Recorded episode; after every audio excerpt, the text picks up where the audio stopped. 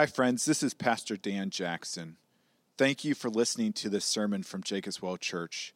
My hope and prayer is that this message will be a blessing to you and lead you into worshiping and enjoying our great and gracious God. With that said, let me encourage you to use this message as a supplement to and not a replacement of a local church. Christ did not establish his church simply for us to consume messages but so that we could be intimately invested in each other's lives as an authentic covenant community. Again, thank you for listening. And if you want more information about Jacob's Well Church, please visit our website at www.jacobswellgb.org. Lord God, as we come to your word today, pray, Lord, that you would help us to receive it humbly, Lord, uh, to receive it with all seriousness that is due to your word, Lord. Uh, that we would allow it to have its way with our hearts and our lives. That it would lead us not only to repentance, but also to joy. And we pray this in Jesus' name. Amen. Have you ever heard someone say, I should have seen the writing on the wall? Or someone worse say, You should have seen the writing on the wall. That's a modern day saying, idiom, um, that most of us don't want to hear, at least if it's directed towards us. And it traces its way back, its roots are uh, all the way back 2,500 years ago to Daniel chapter 5. And that's what we will be studying today. So if you would, please open up to Daniel chapter 5, uh, page 742 in the Red Bible. If you don't have a Bible, there should be one in the seat in front of you. If you don't own a Bible, that is for you to keep, and we are page 742 in that red Bible. Uh, if you remember last week, we looked at Daniel chapter 4, and we saw this amazing conversion of one of the five most powerful men in the history of the world, King Nebuchadnezzar. Uh, Daniel chapter 4 is actually a testimony that he writes to the world to tell them uh, what he has found out about the Lord God. He says things like this He says, How great are his signs, how mighty his wonders.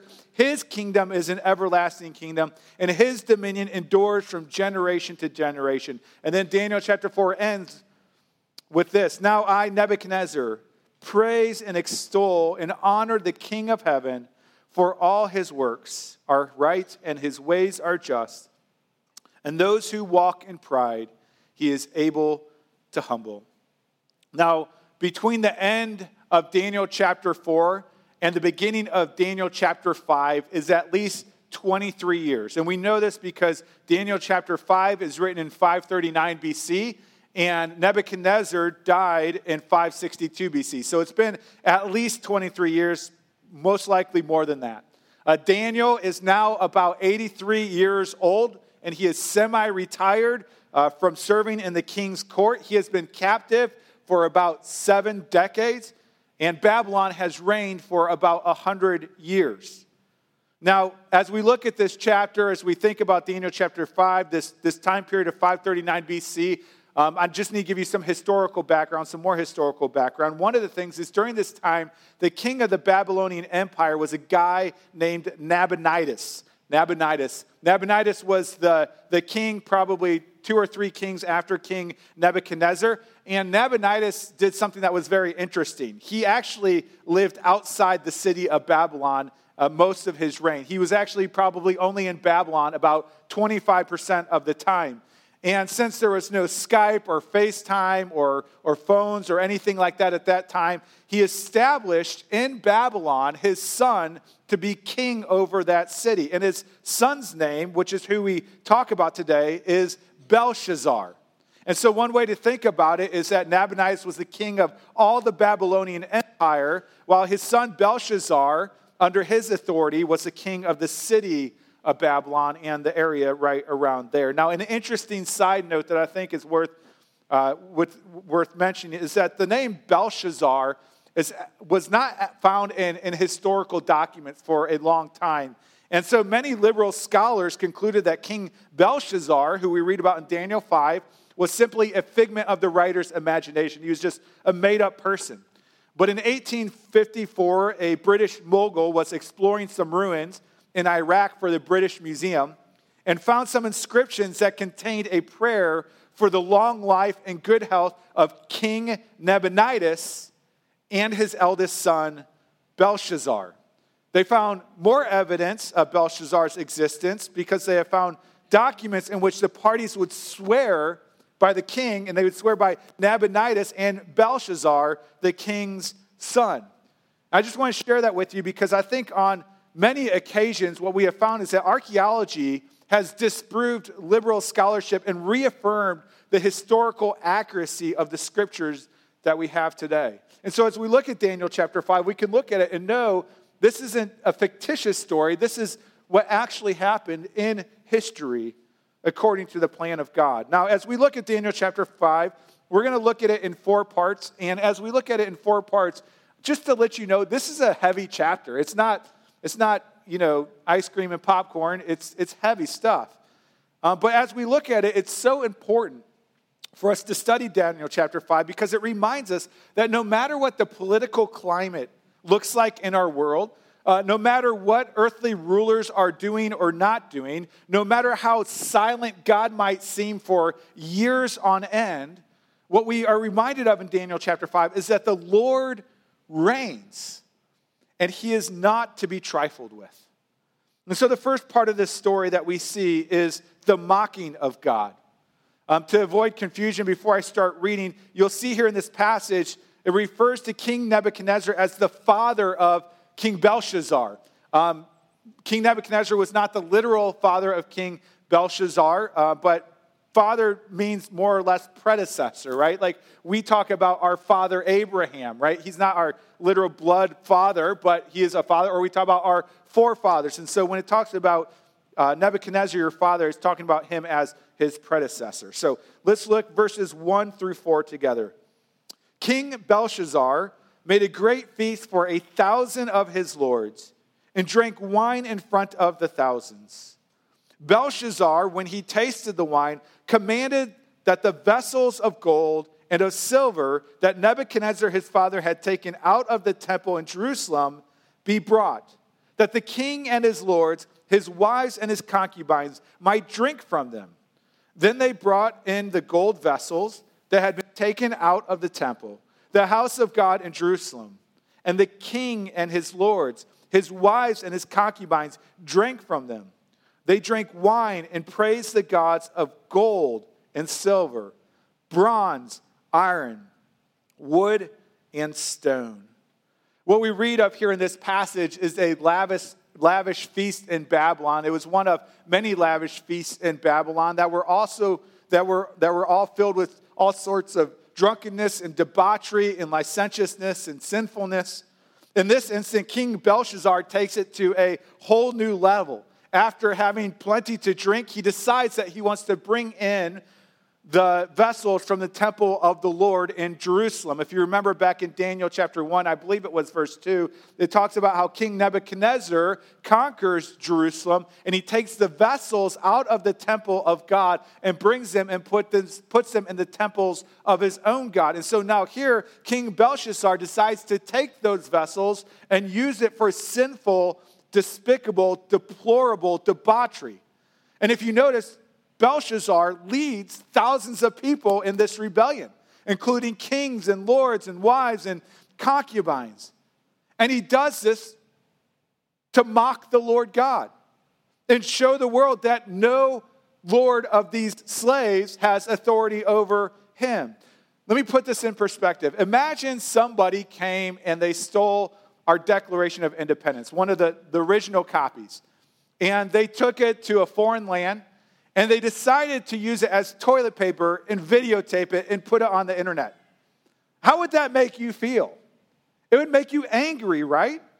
It would make us it would make us respond with like all of our military force. We'd be insulted, we'd be offended because they are mocking our nation. What happens in Daniel 4 is actually far worse than that scenario.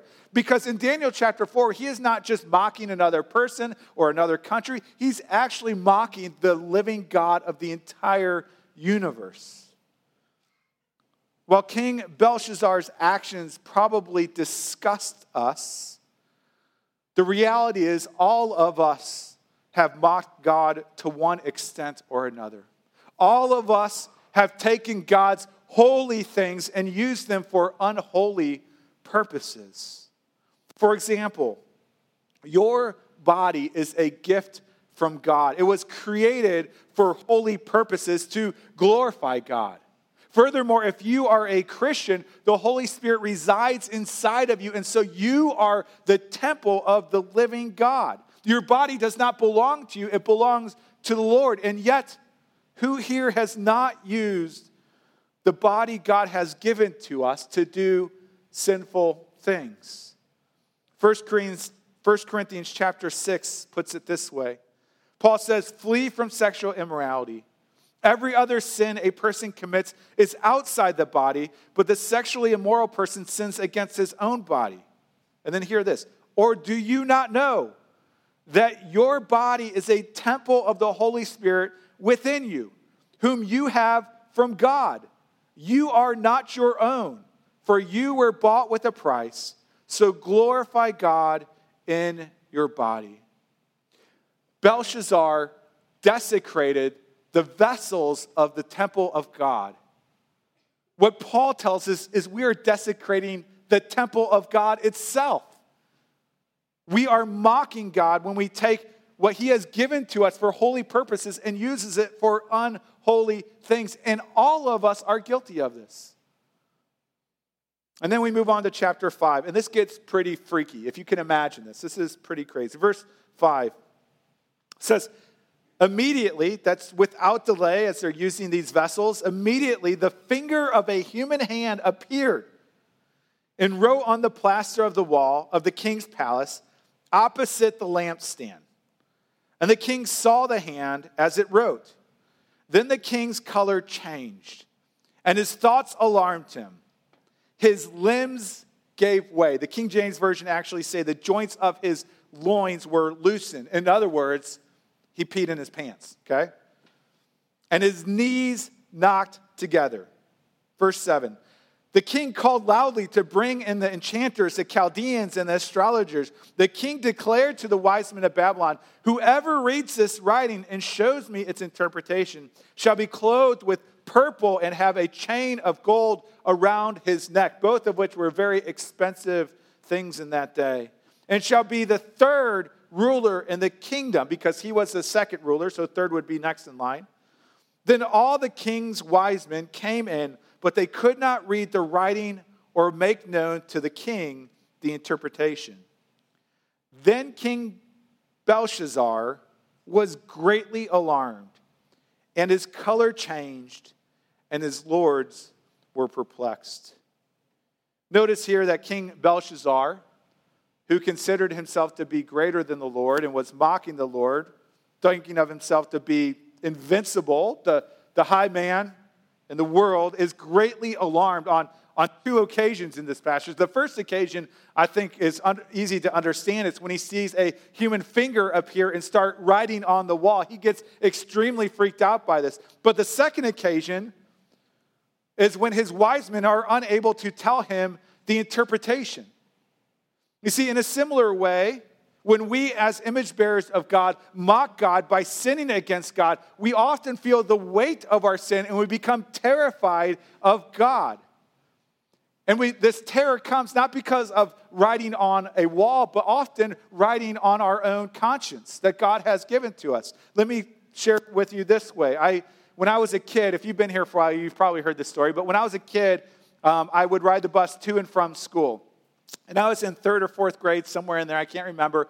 And uh, one day after school, I was getting on the bus and I got on quickly so I could sit in one of those wheel well aisles. You know what I'm talking about? Like the wheel bumps up a little bit. And the reason why I want to do that because it was an unwritten rule. If you sit in that aisle, other kids can't sit with you and you get that whole thing to yourself. And so I thought, okay, I'll, I'll do this. And so I sit there, and then some kid comes in who evidently does not know about this unwritten rule, and he sits down right next to me. And I'm like, hey, you know, there's other seats open. Why don't you go to this seat or that seat? You know, there's a wheel well here. It's kind of crowded. And he's like, no, I'm okay.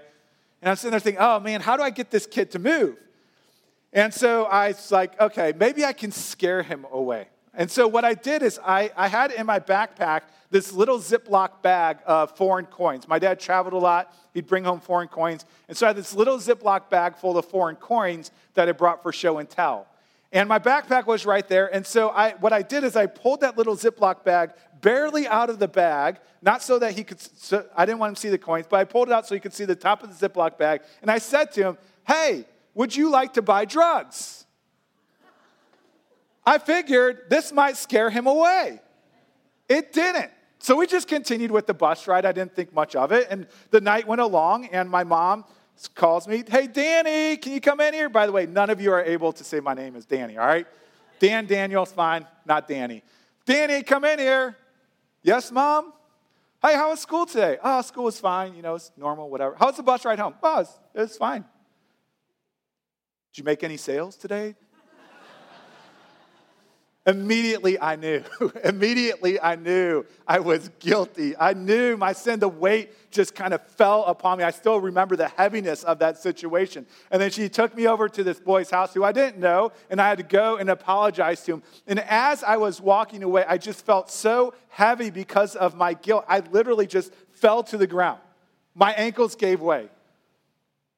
You know, sometimes we feel the weight of our sin, don't we? Like it's this heavy stone that is put upon us. And we recognize our guilt. And it's overwhelming. Not because it's written on a wall, but because it's written on the conscience of our own hearts. And do you know why in those times we feel guilty? Because we are guilty. But you know, the wise men of the world today won't tell you that. They will tell you that religion is just this socially constructed system that men have put together to, you know, appease the old and, and conform the young to certain patterns and certain behaviors and things like that, right? That, that really you can do away with religion because all it does is make us feel guilty. They will tell you this. The wise men of the world will say this to you. You don't need to feel guilty about what you're doing. But the problem is is that our soul knows better than that. Our heart knows better than that. We know our guilt, and it weighs us down, and it plays itself out in many ways, whether it be anxiousness, whether it be uh, our rudeness towards other people, our short temperedness. Our guilt weighs on us because we know that we are guilty. That's what we see here from Belshazzar. He mocks the Lord, he sees the writing on the wall is so afraid that he wets his pants. The worldly wise men can't tell him anything that is helpful, and his fear grows. And then comes the messenger of the Lord, who is far different than the wise men of Babylon. Verse 10 The queen, because of the words of the king and his Lord, came into the banqueting hall. And the queen declared, O king, live forever. Let not your thoughts alarm you or your color change. Stop wetting your pants. Verse 11. There is a man in your kingdom in whom is the spirit of the holy gods. In the days of your father, light and understanding and wisdom, like the wisdom of the gods, were found in him. And King Nebuchadnezzar, your father, your father the king, made him chief of the magicians, enchanters, Chaldeans, and astrologers. Because an excellent spirit, knowledge, and understanding to interpret dreams, explain riddles, and solve problems were found in this Daniel, whom the king named Belteshazzar, not to be confused with the king's name, which is Belshazzar. Uh, Daniel's Babylonian name has a T in it, just to not get confused. His name's Belteshazzar. Now let Daniel be called, and he will show the interpretation. You know, one of the things that amazes me about this passage is Daniel's reputation in the midst of foreign Babylon. I don't know if you saw what the queen said here about Daniel, but she said, In whom is the spirit of the holy gods? Uh, her theology is not perfect, but she seems to be on the right track, right? That, that, that the Spirit of God dwells within inside Daniel so that he can provide wisdom and insight and interpretation. This is the reputation that Daniel has.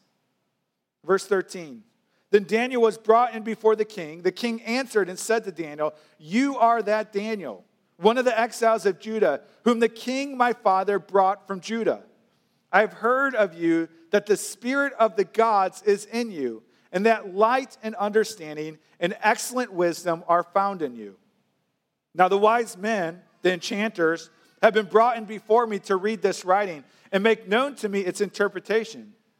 But they could not show the interpretation of the matter. But I have heard that you can give interpretations and solve problems. You know, I asked this question last week, and I think it's worth asking again because King Nebuchadnezzar did the same thing. You know, what's so interesting about these kings is, is they have these wise men of Babylon who are obviously flawed, obviously provide uh, not very good feedback or no feedback at all. And then you have Daniel who has a perfect record. And you wonder why do the kings go to the rest of the wise men of Babylon before they go to the best wise men of Babylon? And it's a reminder again that they are simply defying against the Lord God. They don't want to be dependent on the Lord God, who they were just mocking. And so they go to the rest, but finally they come to the best. They come to Daniel. And Daniel is going to give him an interpretation. Verse 16 says this, uh, the second part. It says, Now if you can read the writing and make known to me its interpretation, you shall be clothed with purple and have a chain of gold around your neck, and shall be the third ruler in the kingdom. Then Daniel answered and said before the king, Let your gifts be for yourself, and give your rewards to another. Nevertheless, I will read the writing to the king and make known to him the interpretation.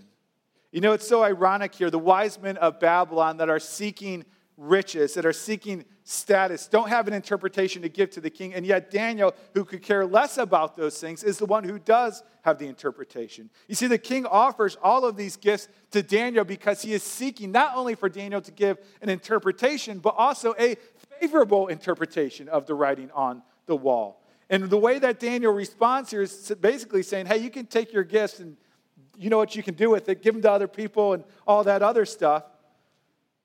Daniel is declaring that the word of God, the message of God, the messenger of God cannot be purchased.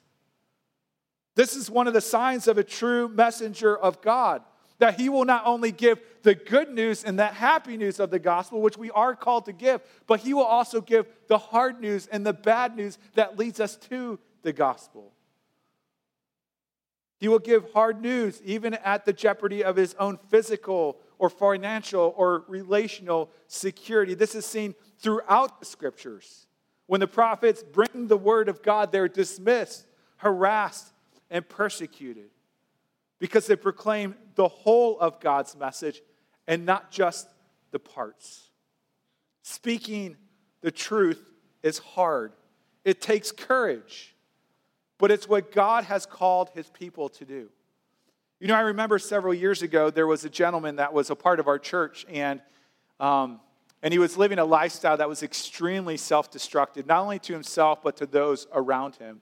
And so we sat down and we're talking about it, and started asking him what he thought the Lord thought of these things. And I think he came to the realization pretty quickly that this is not something that pleases the Lord. But then he would justify it for all sorts of reasons. And we would look at the scriptures and things like that. And I was just showing him that what he is doing is destructive and it is a mockery to God. I was doing gently, lovingly, compassionately. But we ended our, our meeting and we left. And, and then he kind of disappeared for a while. And he lived out that lifestyle and found out how destructive and painful it was. And then he started coming back to church. And he told one of the fellow churchmen, he said, You know what? When I left that meeting with Pastor Dan, I was so angry at him. But what I found out is it was all true. God's word is true. You know, it doesn't matter if you are a preacher, a small group leader, or a layperson, whether you are a man or a woman, an adult or a child, whether you are an extrovert or even an introvert. If you are a Christian, you are called to be messengers of God. Yes, to proclaim the good news of the gospel, but also the unpopular news of sin, of self destructiveness. I'm curious if there is there anyone in your life you know, I'm a conflict avoider. Those things are hard for me. I wonder, maybe you're the same way. Is there anyone in your life that you know is caught in self destructive sin? that you need to come along graciously, humbly, patiently, lovingly, and say, Listen, I'm looking at what's going on in your life, and it is not good. It is offensive to God and it is destructive to you and to those around you. Maybe God is calling you to be courageous. Maybe God is calling you to go and to share with them the knowledge and the wisdom and the Word of God. So far, we've seen the writing on the wall, the mocking of God, which leads to terror of God because of our guilt, the messenger of God who speaks all of God's truth, even when it is difficult. Thirdly, we see the message of God. You know, it's interesting because Daniel does not start simply by translating the interpretation on, of, of the writing on the wall, but Daniel starts by telling the king a story, a story that the king actually knows about but has failed to remember. Verse 18 says, O king, the most high God, the Most High God gave Nebuchadnezzar, your father, kingship and greatness and glory and majesty. And because of the greatness that he gave him, all peoples, nations, and languages trembled and feared before him. Whom he would, he killed, and whom he would, he kept alive. Whom he would, he raised up, and whom he would, he humbled. Talking about King Nebuchadnezzar. But when his heart was lifted up, and his spirit was hardened so that he dealt proudly. He was brought down from his kingly throne, and his glory was taken from him. I don't know if you remember from last week, but God actually gave him a mental illness where he believed himself to be an animal, and he lived with wild animals for a season. Verse 21 He was driven from among the children of mankind, and his mind was made like that of a beast, and his dwelling was with the wild donkeys. He was fed grass like an ox, and his body was wet with the dew of heaven. And then here's the purpose for all of this really, the purpose of the whole book of Daniel.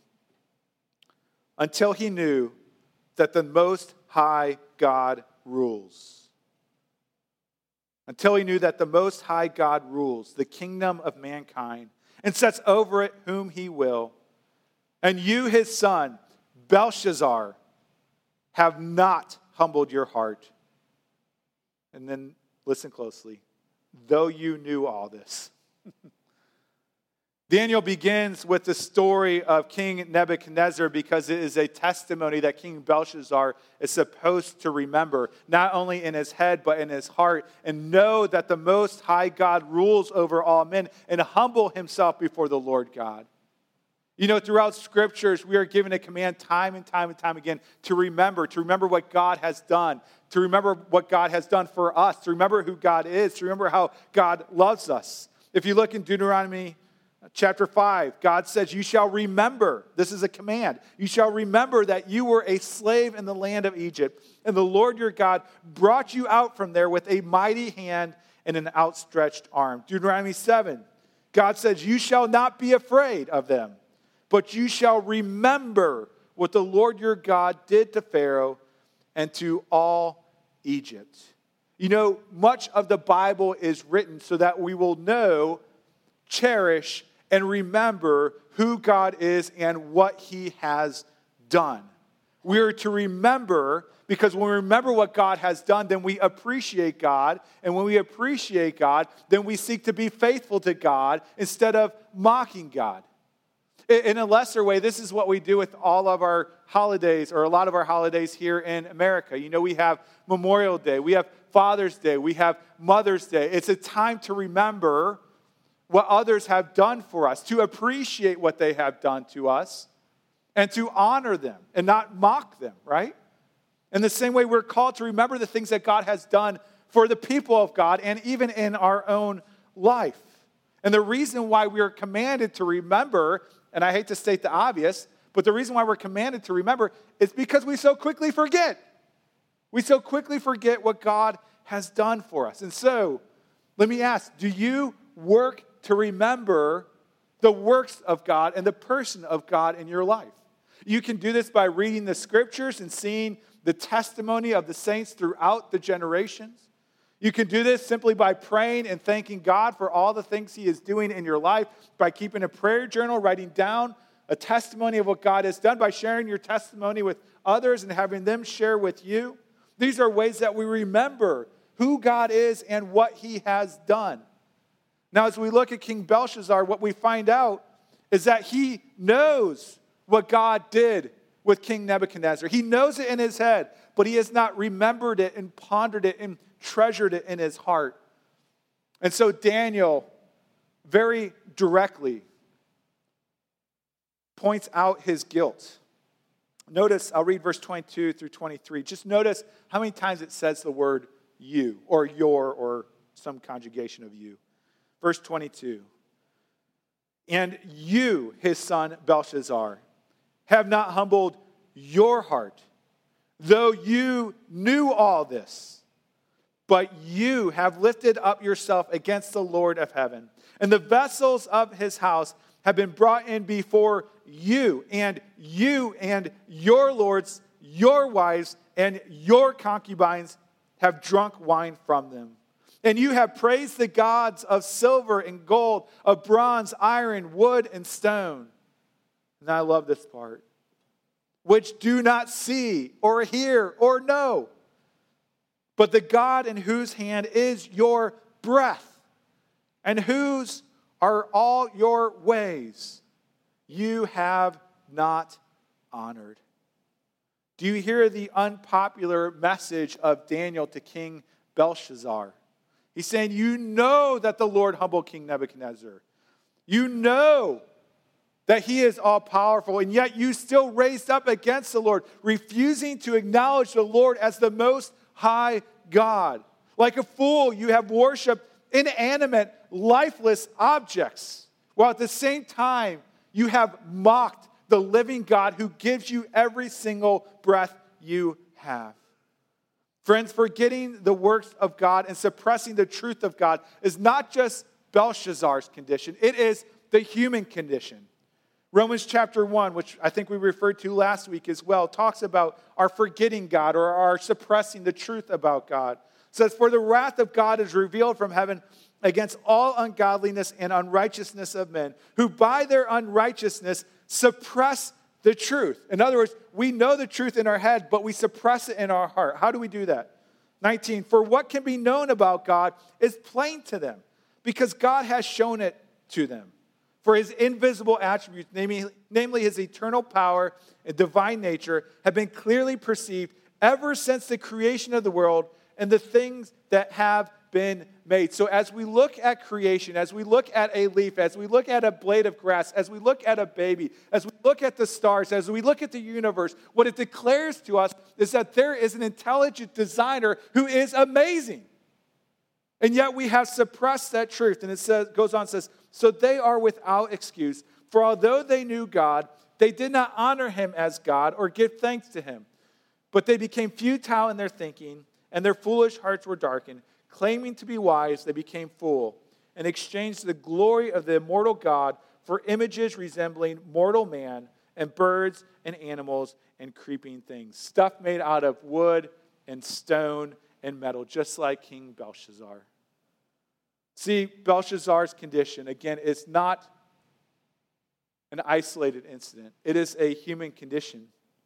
Left to ourselves, we reject the Lord God by suppressing the truth that He reigns over all things. And then because we don't worship the Lord and because we cannot not worship, it's impossible for us not to worship, we go and we worship other inanimate objects or other people and other things. We have forgotten the reality of God's awesomeness. We have mocked him by rejecting him and turning to created things instead of the creator. And we have taken the holy things of God he has given to us and used them for unholy purposes. And what we see as we continue to read is that God is not indifferent towards our sin. He's not indifferent towards our mocking of him.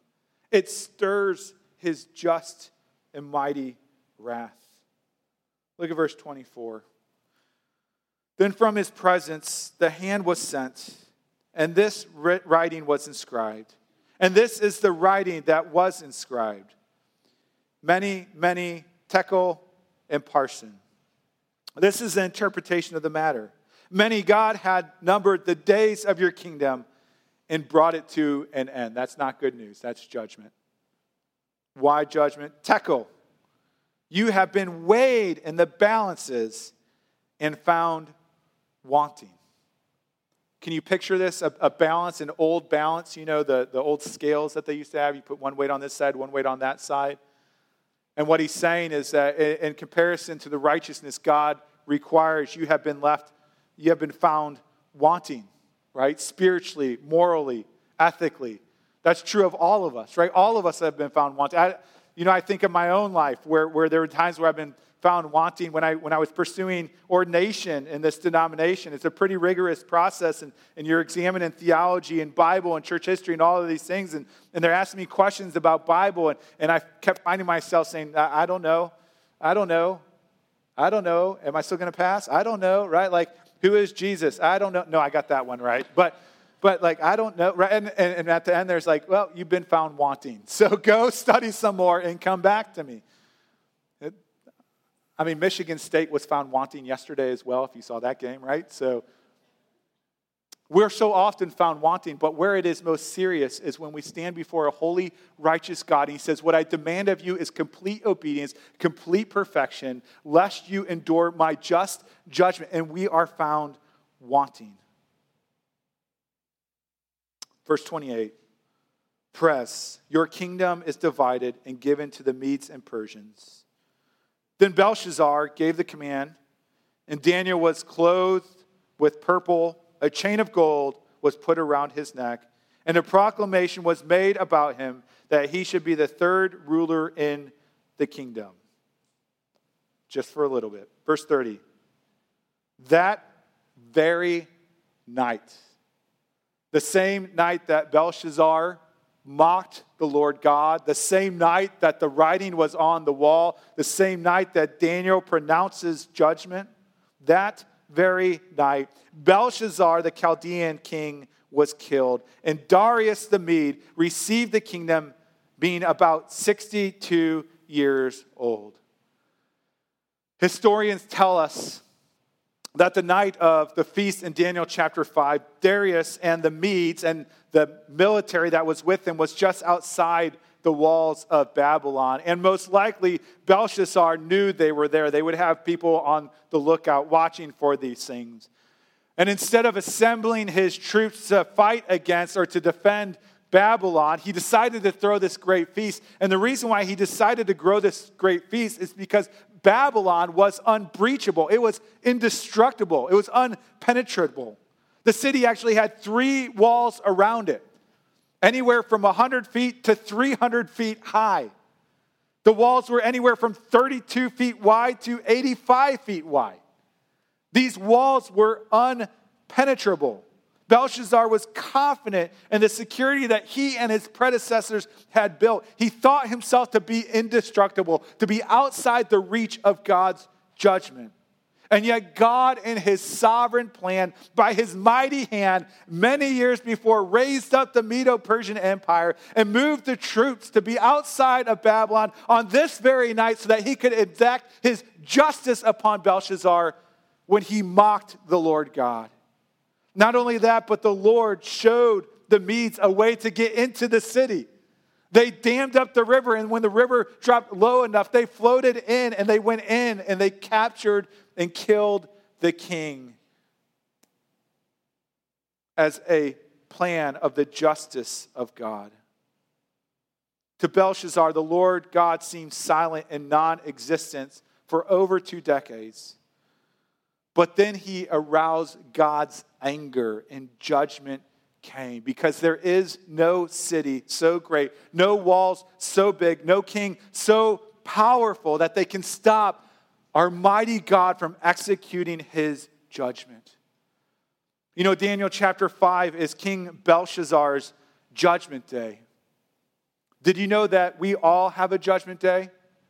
That you have a judgment day, I have a judgment day in which we will stand before a holy God and the scales will be pulled out, in which God will determine if we are perfectly righteous, and all of us will be found wanting. in and of ourselves. But here's the good news the God who is mighty enough to bring down the empire and the king of Babylon in judgment is also mighty enough to save us from our sins. You see, verse 31, there is this sparkle of good news. Because of the death and judgment of Belshazzar, the Jews would now be under new management. They would be under the Medo Persian Empire. And the Medo Persian Empire would allow them to go home, to go back to Jerusalem, to rebuild the wall, to re- rebuild the temple. As matter of fact, the Persians would actually financially help them to make it happen. Through the judgment and death of this horrible, sinful, rebellious man, Belshazzar, Israel would be able to go home again our freedom, our hope to go to our eternal home is also tied to the death of a single man.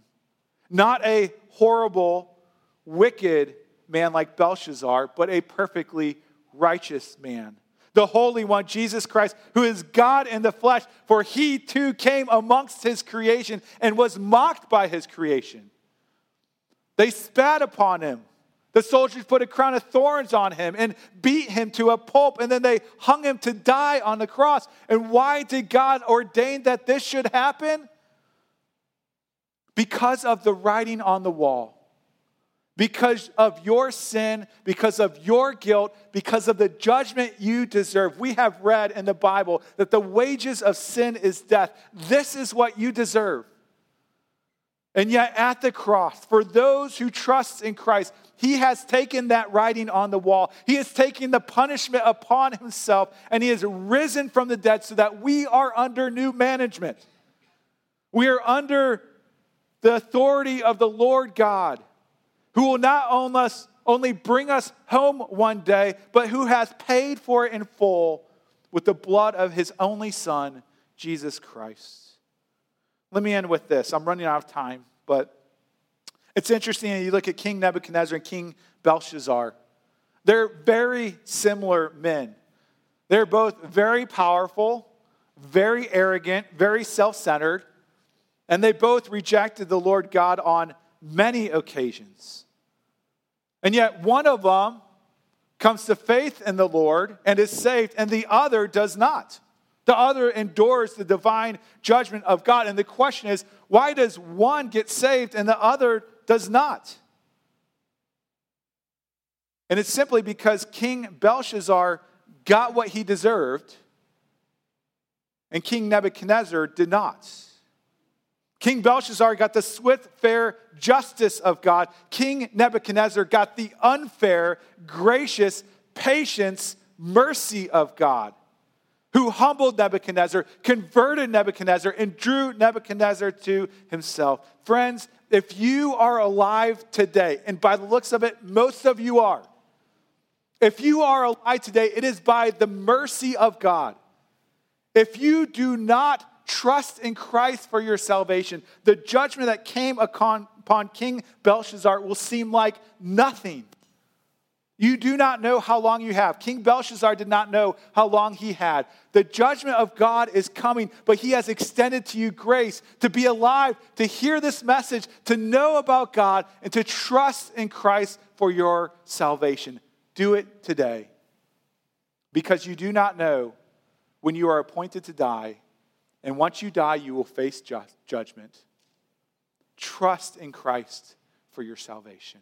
Let's pray. Lord, we confess that we, like King Belshazzar, have mocked you with our actions, in our hearts, with our words. We have lived like you don't exist, like you don't have authority over us. We forget about you. We forget about the great things you have done, and we chase after other gods. Thank you for your grace that we are alive today to hear and to know the gospel and to trust in Christ for our salvation. Help us, Lord, to not airbrush sin, to not airbrush our mockery of you, God, to see it with the seriousness you do, but also to revel in great joy of the gospel of grace and your love for us in Jesus. And it's in his name we pray. Amen.